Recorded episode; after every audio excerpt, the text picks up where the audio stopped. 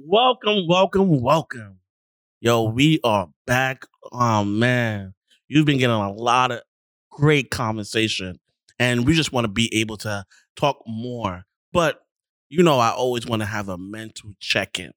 So, Wait, eh, wait, Anthony. bro, what I know we're gonna do the mental check-in, but we gotta set the atmosphere, man. Okay, okay. Like, you know what we gotta do. Oh. We gotta pray. Oh.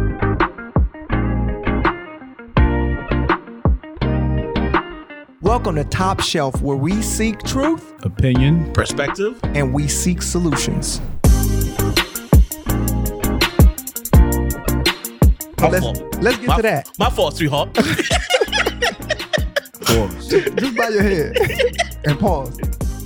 God, we just like to thank you so much for another episode. Uh, we pray for the conversation that will be had. We pray for our listeners. Uh, we thank you so much for the subject matter that we're able to speak on. And we pray that you just have your way in this platform. In Jesus' name we pray. Amen. Amen. Amen. So, let's talk about it. How was your week? Let's have a mental check-in, one to ten. Ten being the highest. Mental check. Mental. M E N. I'm glad you know how to spell. Um, my week's been good.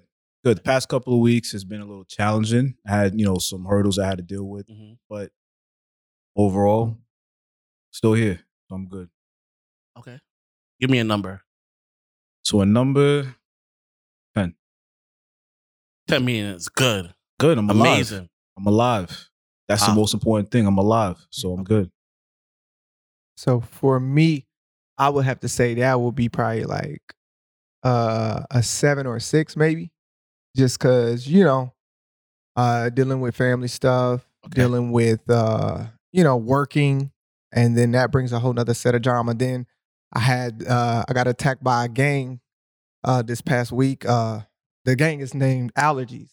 Allergies. I'm about to say, like, Uh, yo, yeah. I need to pull up. was- like, it hold was- on. It's allergies. You know, Where, where was the call for I got this? attacked by my allergies. you know, I stay ready. You know what I'm saying? Allergies. Yo, I saw y'all backs curl up. That's crazy. y'all was ready. That's Oh, how I know we friends. 'Cause Listen. y'all was ready to go to war. to pull up. That was for real. Like, uh, no, my allergy uh, almost took me out of here. I had you an know I'm inhaler and everything. Anthony had a hanky with him and everything. Like, you know what I'm saying? They was gang banging on my life for real. No, I uh I let the fellas know too. Like my allergies get bad around this season, Okay. and uh I I took some time out of work uh to really uh you know get well, get better. Uh, shout out to my wife for taking care of me during that time. Sabina, I love you. Uh, wherever you are, she's actually in the room. Wifey, I love her. She in the room. but uh no, um yeah, I so I would say six or seven. okay. Uh other than that. I think for me, it was a roller coaster because of what like what everything that's going on in the media, what everything that's going on with the the black man. Mm. Um, I remember going to my wife and saying, "I'm scared to be a black man in America." Wow. Um, overall education and everything, I, I love it. I'm, I'm starting my my program. Um, I'm striving, but I'm like, whoa, let's stop. Mhm. Me as a black man in America, I'm scared. Hmm. So I have to give my number a seven. Now I want to ask that question. Mm. So it's time. Pull up a chair. Time to have a conversation. Are you scared to be a black man in America? Definitely. Okay. Definitely. Always. Always. I don't think there's a time where I'm not fearful walking outside. Even if it's in my own neighborhood, it doesn't really matter. But just the fear of, because of the color of my skin, being looked as a threat, especially with everything that's going on. And, you know, we're dealing with this increase of tension, Hmm. right? And every time, anytime there's like a new police shooting of an unarmed black man by the hands of the police, it's like here we go again and so it's like it's it, it gives you almost like ptsd like post-traumatic stress Ooh. Can we break that down in regards to that PTSD? And Fred, I also want you to answer that question. Preach. Yeah, I mean, like it's like with post traumatic stress, it's like you're you're you're dealing with almost like this anxiety. So I'll give an example. Like if I'm driving, and let's say you know NYPD or Jersey City Police doesn't really matter. They pull up next to me, and I could be obeying the traffic laws. I'm not speeding. You know, stopping at the stop sign. You know, I'm not breaking any laws. My seatbelt's on. Music's not you know blasting. Nothing like that at all. It's like my anxiety goes up a little bit because I don't know if I'm gonna just get pulled over just because the color of my skin. You know what I'm saying? So it's like you you dealing almost with that type of anxiety, post traumatic stress, and especially like in the past, if you've gotten pulled over, like myself, and guns are pulled on you, and they tell you to get out the car because you look suspect. It's like that that that mess with you psycho that messes with you psychologically. It Mm. runs through your mind. So it's like now there's this post traumatic stress. And of course, when you're watching the news and you're hearing these stories Mm. about somebody that looks like ourselves as Right. black men Absolutely. and they're unarmed and they're being shot and killed, Mhm. it's like, yo, that can easily be me. So you so we deal with just that fear of like, as black men, how do we cope with this? How do we deal with this? You know what I'm saying? Absolutely. Uh, I have to definitely concur and agree with Jeff. Like, I feel like walking outside of my door every day, like I'm a target. Mm. There's a target on my back, straight up and down. Because it's like, if you don't, if you're not black, you don't understand getting followed around in the store for no reason. You know, I always get followed around in the store, and and I could be wearing a suit. Always? Yeah, always, Oh, wow. always, no matter what. Uh, I always there. There's times when I'm at the airport, I could be checking in, and sometimes I'm pulled aside for a pat down. Whereas, like, if I'm wearing like baggier jeans, or if even if I'm wearing like uh like let's say some sweatpants, I could get pulled aside. You know, I've gotten pulled aside before and pat down. And I'm like, okay, but out of all of these people in this line, like, why me? As if it isn't bad enough. You know, there have been times where I've been in different neighborhoods and the police will slowly creep behind me, Mm.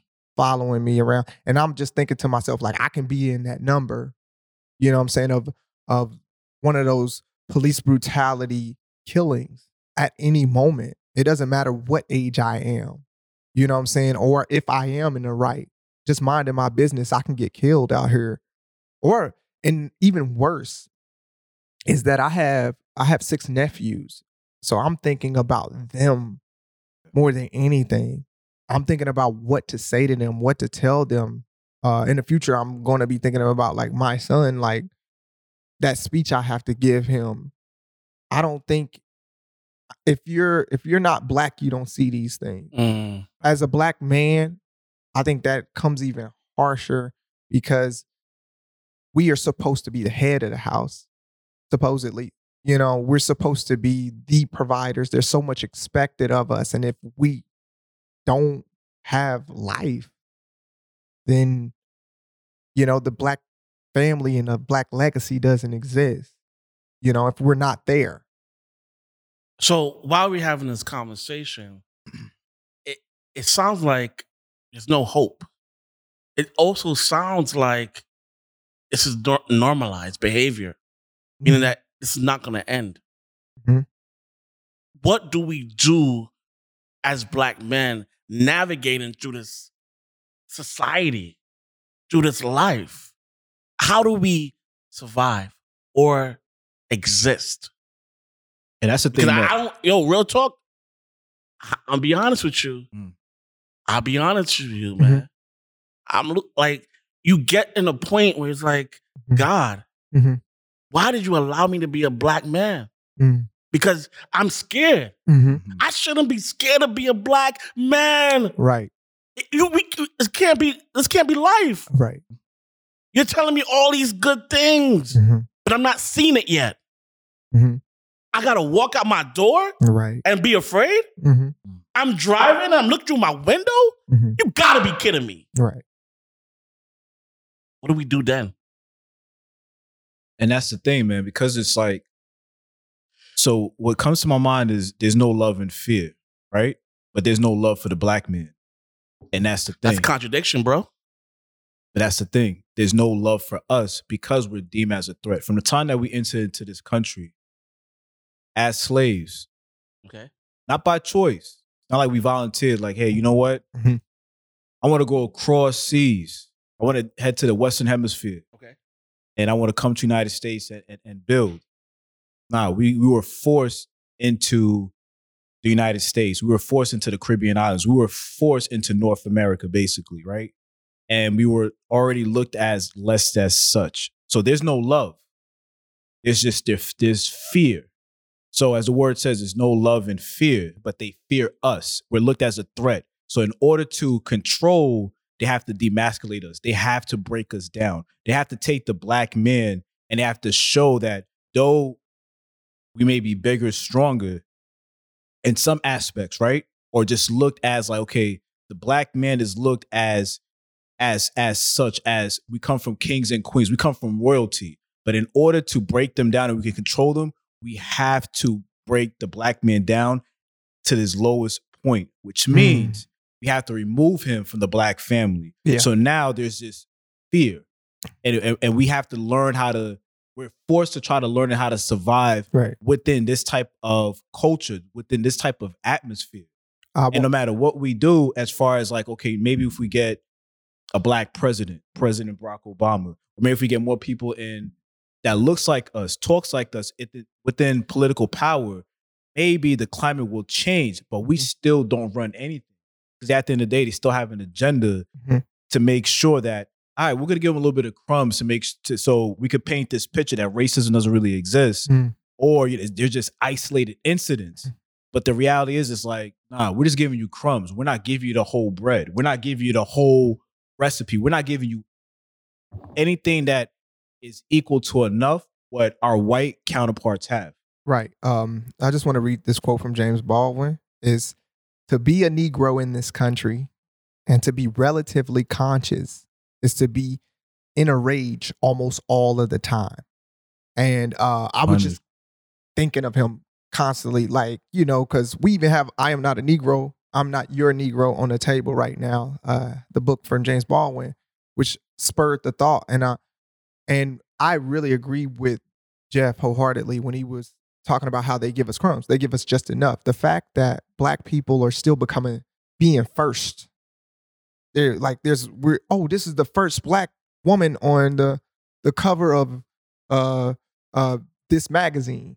Or this is the first 2021. in 2021, right? This is the first black uh, uh, construction uh, person at this company. This is the first black manager at this company. This is the first black teacher at this school. You know what I'm saying? Like the fact that we're still becoming first at things that we should have already been in should let you know where our country is and the, where we stand in this country. It's, it's definitely, it's like we're getting further but it's like like inches inch by inch we're and we're fighting and we have to fight for it and we have to continue to keep pushing this agenda to keep fighting for it it's not an agenda though it's equality Mm. it's equal rights So, in regards to equality, we, will we, will we, or can we have our right as humanity? Do you think it would change? I'm, stress this conversation. Do you think it could change? it can change but we won't see it we won't live to see it so, they, honestly so, Fred, they've been saying this since the '60s, Mhm. in the '80s, Mhm. the '90s. Right. We're now in the 21st century. So that means it's not going to change. If the pattern is still there, Mhm. I, I from scientifically, if you see a pattern Mhm. and it's just evolving, and now it's just on film, right now it's not going to change. I think the only thing that could change is like we can't change the heart and minds of those who are racist, filled with hate, this is true white supremacy. We Correct. can't we can't change that. The only thing we can do is hold them accountable. Mhm. You know what I'm saying? I say that all the time, it's like hold them accountable. But the only way we can hold them accountable is like we need to have some form of power. So Okay. we need to have political power. We need to have power within the state level, local Mhm. level. Right We need more black judges. And and these are things, these are conversations that we are consistently having all the time. But Mhm. until we are able to have power within our community, within some within the form of the government, Yeah. nothing is going to change because we can't change those senators, those um congressmen or those local officials when they look at us like, yeah, you know, they're gangbangers, they thugs, they're on welfare. You know, they have this conception or preconception of us as that we're basically less than nothing. But in this conversation, in this conversation, you're trying to change the role. What I'm saying, how do we change the psychology Mhm. of humanity? Mhm. And that's the Because reality. if you can do that, I can Mhm. put a black person in power, Mhm. but he Mhm. can be a black person in power, and he can have the same thoughts of, oh, that person over there. We're not focused on that person. Right. We're gonna focus on this person. Mhm. So I'm thinking about the psychology of these individuals, of humanity.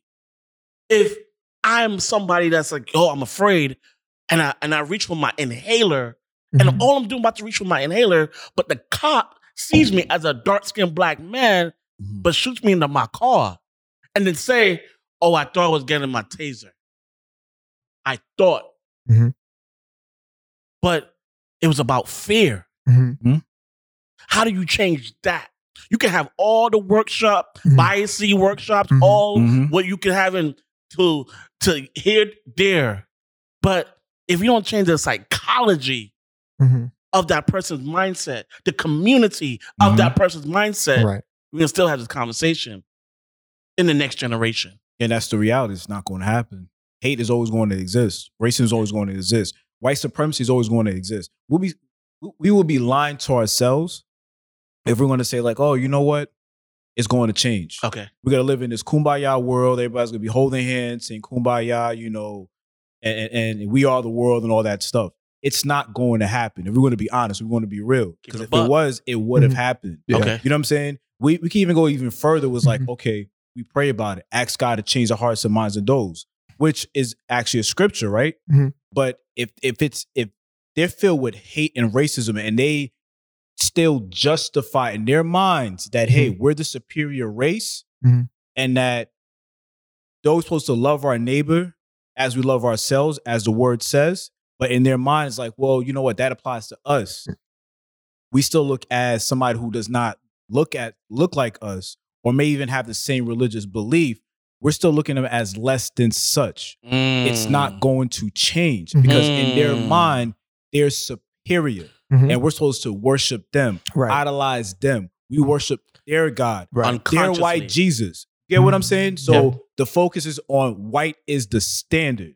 Right. Everything else is below. Mhm. So so we will be lying to ourselves to say that you know what? It's going to change one day. I know when my daughter grows up, we're gonna be singing the same old song. Whenever she, you know she gets older, she's able to have kids. Mhm. They're gonna be singing the same old song. We're gonna still be having the same conversation. Mhm. So if we and we pride ourselves on solutions, if we're gonna have the same old conversation and the same song, Mhm. there's no solution. What do we do in our, in our own independent environments? What do we do in our own environment? So you have a child one day, Fred. You're gonna have a child one day. I'm gonna have you- uh, five, seven kids. hope, hope. Okay. what do you do then? Mhm. What do what do you teach? Is there teaching? I Definitely. believe um Like you're, you're, you're teaching them. Are you teaching them hope?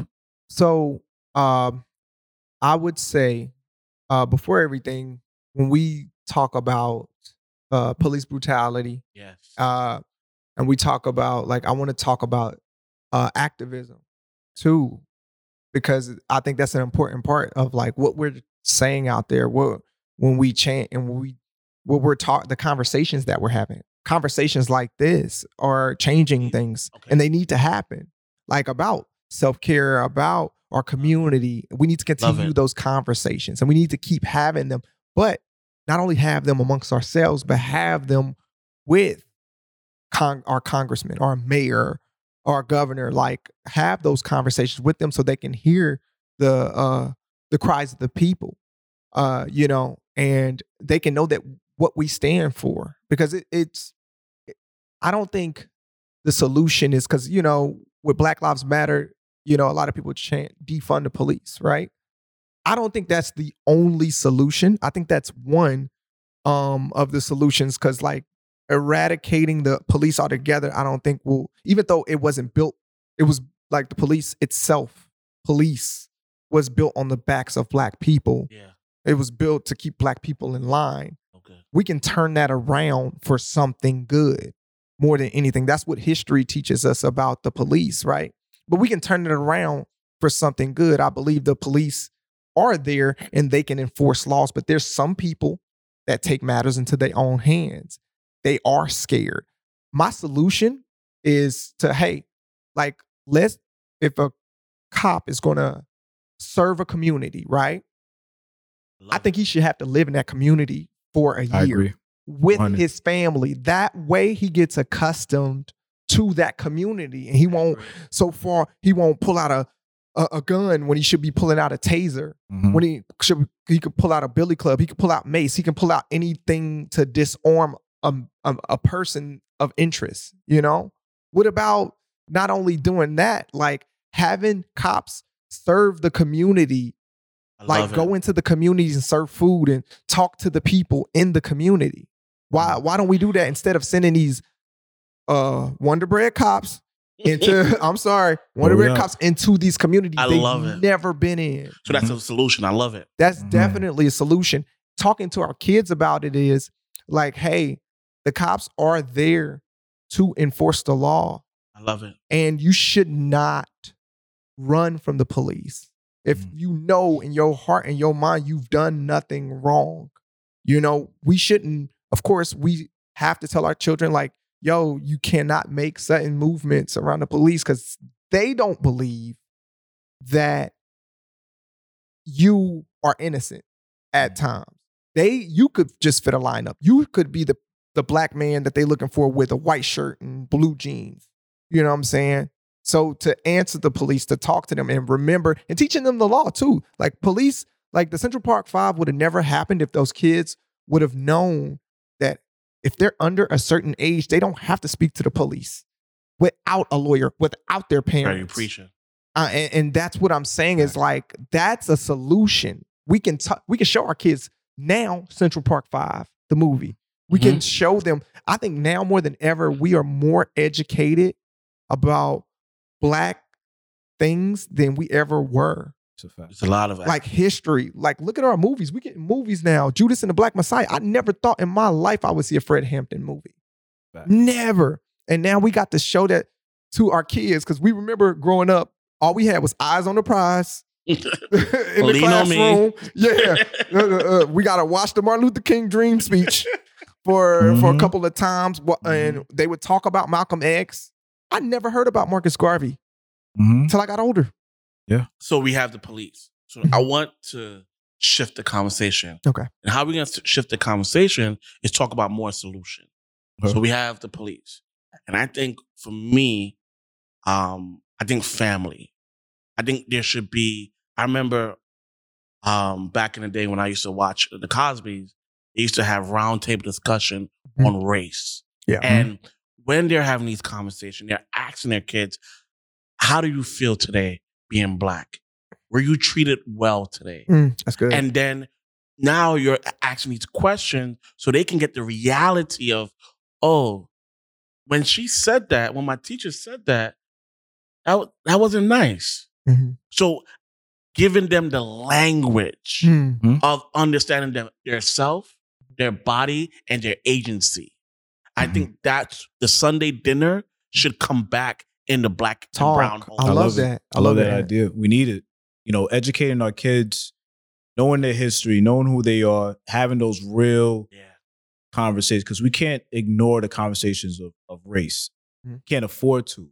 We just cannot afford to. Right. So we need to have those conversations. They need to know the laws. They need to know the do's and don'ts. They need to know what their rights are. They need to know as far as if they are pulled over, what is the right thing to do? You know, that's going to give them a much higher chance of be able to come home because that's the goal. You get pulled over, the goal for us is to be able to go home to our family, That's it. right? That's Yeah. the goal. Mhm. So we don't want to give any type of indication or motive to that police officer is like, you know what? He or she's a threat. Mhm. I'm gonna pull him out the car. I'm gonna arrest him Mhm. or kill him. Mhm. right? But obviously, we've seen cases where we've done everything right, and unfortunately, that's still the situation. But we still need to teach our kids, like, listen, keep your hands on the steering wheel. You know, talk polite to to, to a police officer. If you feel threatened or you feel that, hey, you know what, I don't like the tone of this cop, ask for a supervisor to, to, to Mm. come in. You know, kind of do all these different all these things. I mean, unfortunately, we got to do more than some of our o- o- other counterparts, but it's all about survival. Like we have to survive. We have to be able to go home. Right. So having those round table conversations with our kids, with our brothers, we need to have it. We need to lift each other up as Mm-hmm. much as possible. Black unity needs to be at the forefront. Mm. What is your definition of black excellence? Black excellence. So my definition of black excellence is so when I think of excellence in general, I think not the status quo. I think of a, above average.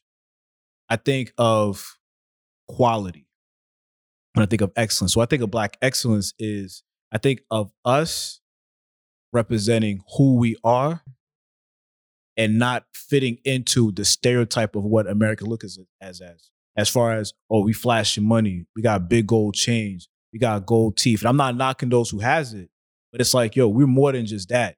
We're doctors, we're lawyers, we're engineers, we're entrepreneurs, we're black excellence. Matter of fact, we our descendants are kings and queens. We come from royalty.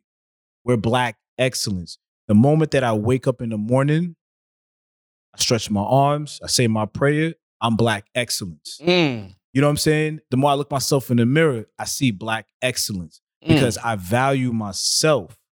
You know what I'm saying? That's black excellence in my opinion. Fred. uh immediately what comes to mind is Michael Jordan. Uh, because you know Michael Jordan Oh, just boy. did so many things. I want I mean, we have some haters, man. like but uh I, when I think them of black ab- excellence, I think of Michael Jordan period because he he took and elevated a, a game that was given to him to the next level. Nobody saw Michael Jordan coming. Mm. Uh, not only in that sense of basketball, but in branding too. Nike was a company that was just lower tier at the time when he got his deal. And he took Nike to just another level with Jordans. Everybody, everybody, I agree. black, white, it don't matter. You could be purple. but uh everybody loves Jordans, the brand itself. And it's been relevant since Michael Jordan came onto the scene. So I think it's when you're giving given an expectation and you're you exceed it Mm. above and beyond anything else. Like what working with what you're given and taking it to the next level. I think for me, when it comes to black excellence, it's like you change the room because you're in the room, Love it.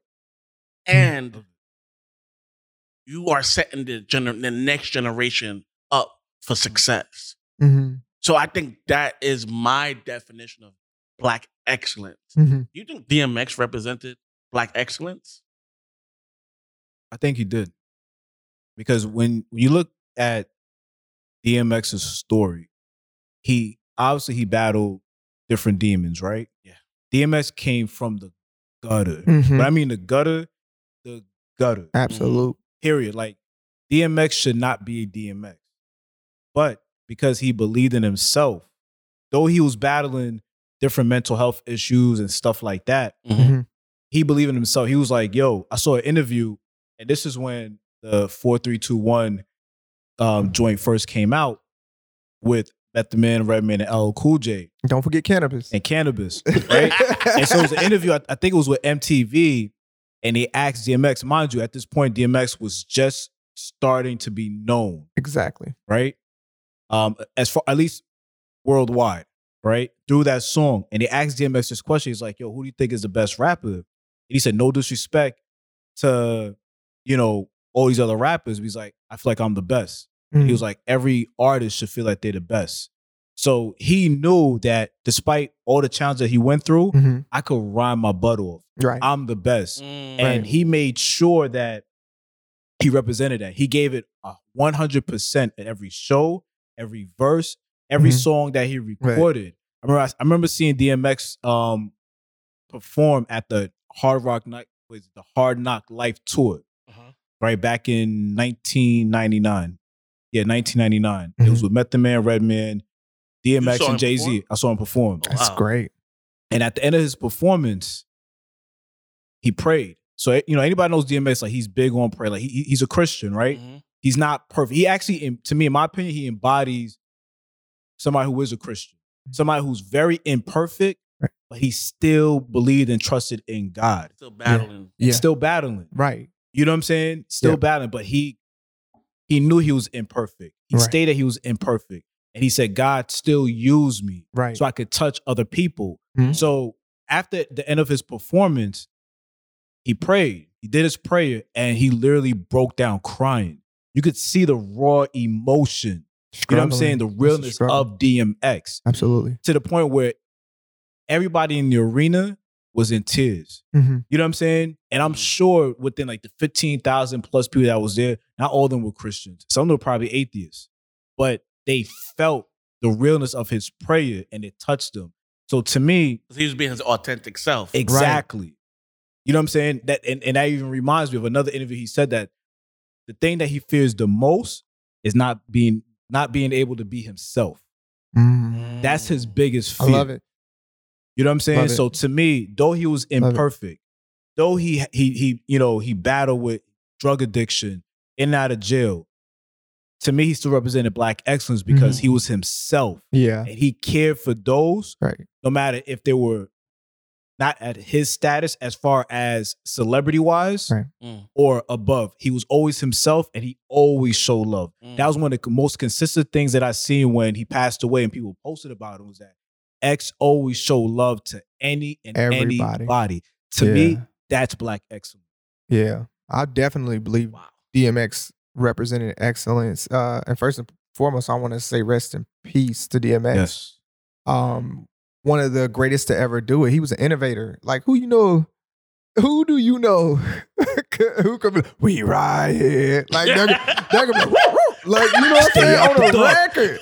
Didn't nobody my, that It made you want to get a pit bull. exactly. Yo. Yo, I really wanted a pit bull when I was younger. When I when I heard it's dark and hell is hot, like I really wanted a pit bull so bad and a set of Tims. Classic. Like just just just to stand on the corner and wish somebody would come by. Mhm. So I mean, I think he did like what you said, Anthony, is key. Is like when you can step into a room and the room changes because of you. He was one of them people. He was like rough and rugged, but at the same time, he was cool. He was a cool person, like Mm. very soft spoken. Uh, but he could go rough at any time. He could. That's he found this perfect like medium of like he could be crazy and then he could tone it down. You know what I'm saying? It, it, it- there was a wisdom there, and he definitely was excellent. And I thank God that we got to share, like that he got to share his gift with us. Yeah. So, um, and rest in peace. Great, great icon rapper. Um, but there's a, a verse that he that he was talking about, and I, I want to read it right now. Mhm. Um, say, yo, I'm slipping, I'm falling, I can't get up. Yo, I'm slipping, I'm falling, I can't get up. Slipping, I'm falling, I can't get up. Then I asked myself, who are the people around him that he felt that way? Mm. The I can tell you, and when I was uh going back and I was kind of looking at his story, um, family. It was his family. Like he, he dealt with a lot of uh, physical abuse from Mhm. his family, people that he trusted to uh take care of him didn't, Mm. you know, and that leads into the substance abuse. Mm. You know what I'm saying? And you know, you battle a whole lot of demons. Um, we've even have a conversation about like who was around him, who's in his Yeah. corner during this time, Yeah. because nobody should see you going down Yeah. and not help you up. Yeah, Yeah. I mean, it, it, like from looking from the outside in, it looks like it almost seems like he didn't have that much support. Yeah. But I remember like Swizz Beatz. Swizz Beatz was like one of the ones that was always there with X, and he was always in this corner rooting him on. And I remember even after the Verzuz that he had with Snoop, Yeah. I seen a video with um Swizz Beatz and X. They were at the gym, and he was trying to get X in shape and everything. Like Swizz was one of those that, fr- from what it looks like, that he was always there and like trying to champion X, hmm despite all the different battles that he had. Because I, I remember I was watching an interview with DMX, and it was a documentary, rather actually. Sorry, and he stated in the documentary that he has like seven different personalities hmm he doesn't know which one that's going to come out each day right so that's obviously you know a sign of somebody who is suffering from mental health right Mhm. due to his past trauma because like what fred was saying that he he went through a lot you know what i'm saying like you know family issues family abandoned him things like that Mhm. um, he talks about his grandmother a lot. I think his grandmother was one of the ones that actually was always there for him, and I'm, I'm assuming is the one who actually helped develop him to become a Christian Yeah. at a young age.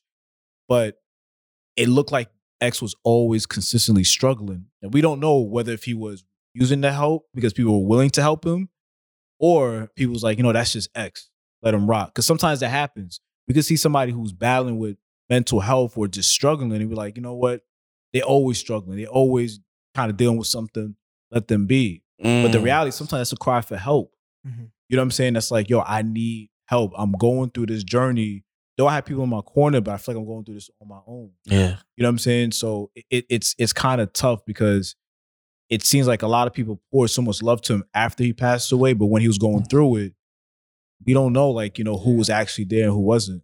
So I don't want to pour um love to you guys when you pass away. I want to pour it now. So I just want to say in the bottom of my heart, I love you guys. You guys are brothers, friends. Um, like I really, truly love you. So I just want to give you your roses while you're here. Um, I can't hug you in the podcast, but I'm hugging you right now. so somebody. I just want to let you know, guys, I really do love you. Mhm.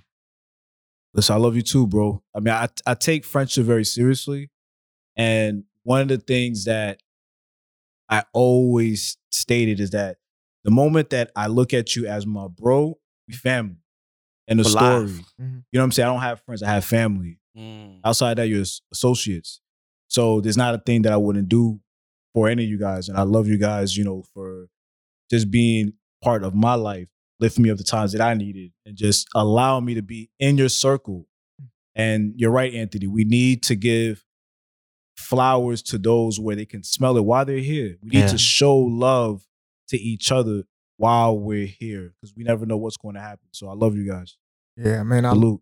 I definitely think, um, you know, that this is amazing.